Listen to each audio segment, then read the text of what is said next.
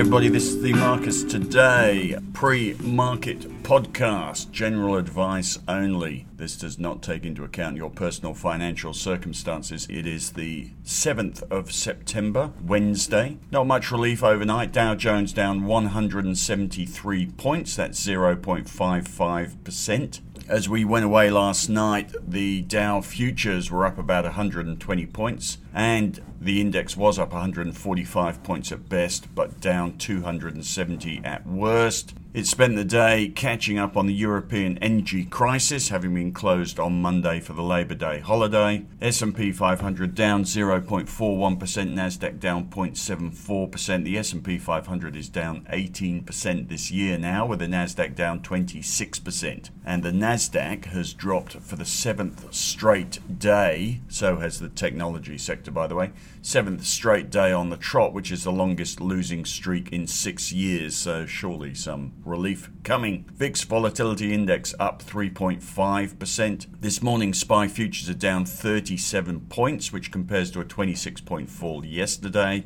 Europe had a bit of relief after all the fuss in the last couple of days. Stock 600 index up 0.24% as the energy paranoia backed off a touch. UK up 0.18%, Germany up 0.87%, France up 0.19%. There were a few more energy headlines around, as you can imagine. EU ministers to discuss gas price amid fears of more Russian disruptions. France preparing disused pipeline to supply more winter gas to Germany. US hopes China and India will at least take advantage of Russian oil price cap. UK weighs huge support package as Europe battles energy crisis.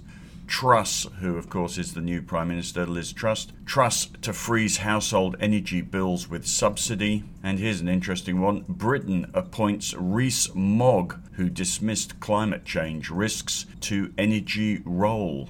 Do you think we've covered the energy crisis in Europe yet? I doubt it. Energy sector, one of the worst performers in the US overnight, although not down by much, and defensive sectors doing a little bit better. Driving the sell-off overnight was the bond market, despite a small drop in bond yields on Friday after the not-so-bad US jobs number. Bond yields have ripped up again, up 16 basis points, still clearly trending higher. That's a big move for bonds. And that came on the back of a stronger-than-expected ISM services sector number, which saw the US dollar go higher. And you might remember the Fed have said that they will be data-driven, so the markets are reacting to every piece of data that comes out. So that suggests the US economy is bashing along, which means the Fed are not about to back off interest rate rises. The good news coming out of the ISM services number was the suggestion that supply bottlenecks and price pressures have eased. We've got a US CPI number next Tuesday night, 13th of September. I've had it down as the 12th, but for us it will be Tuesday night. There is every chance that number will continue to see inflation peaking and could be quite pivotal for the markets. So we're on hold a little bit ahead of that. Overnight, the chance of a 75 basis point rate rise at the September 21st FOMC meeting jumped again. If you remember, after the jobs number on Friday, it fell from 75% down to 54%, I think it was.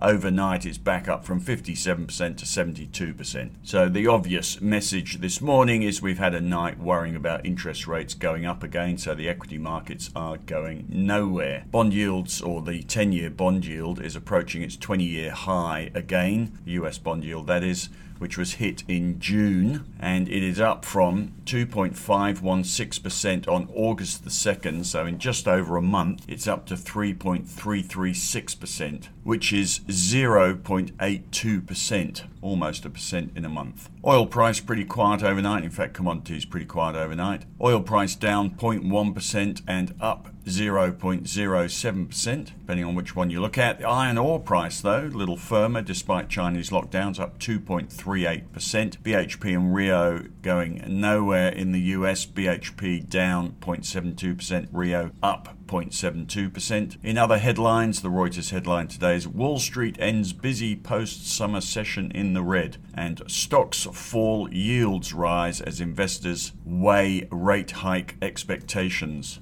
Other headlines: ISM services sector survey, August price pressures ease. Ukraine hints at great news of new military success in East.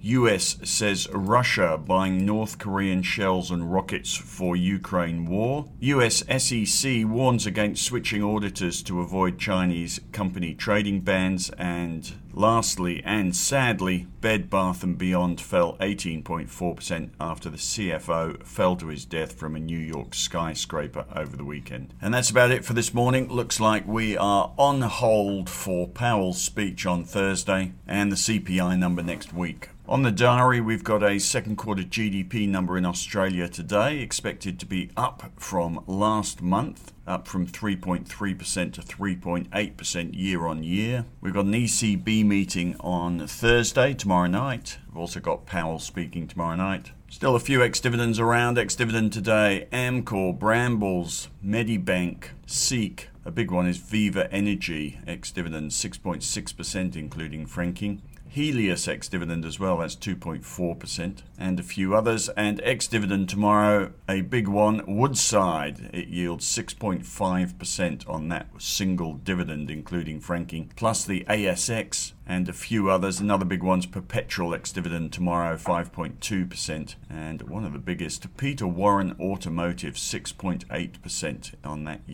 dividend alone, including franking. Right, that's about that. You have a fabulous day. In the words of Henry Jennings, may the trading gods be with you. We'll be back with the morning meeting podcast at midday and the end of day podcast around 5 p.m.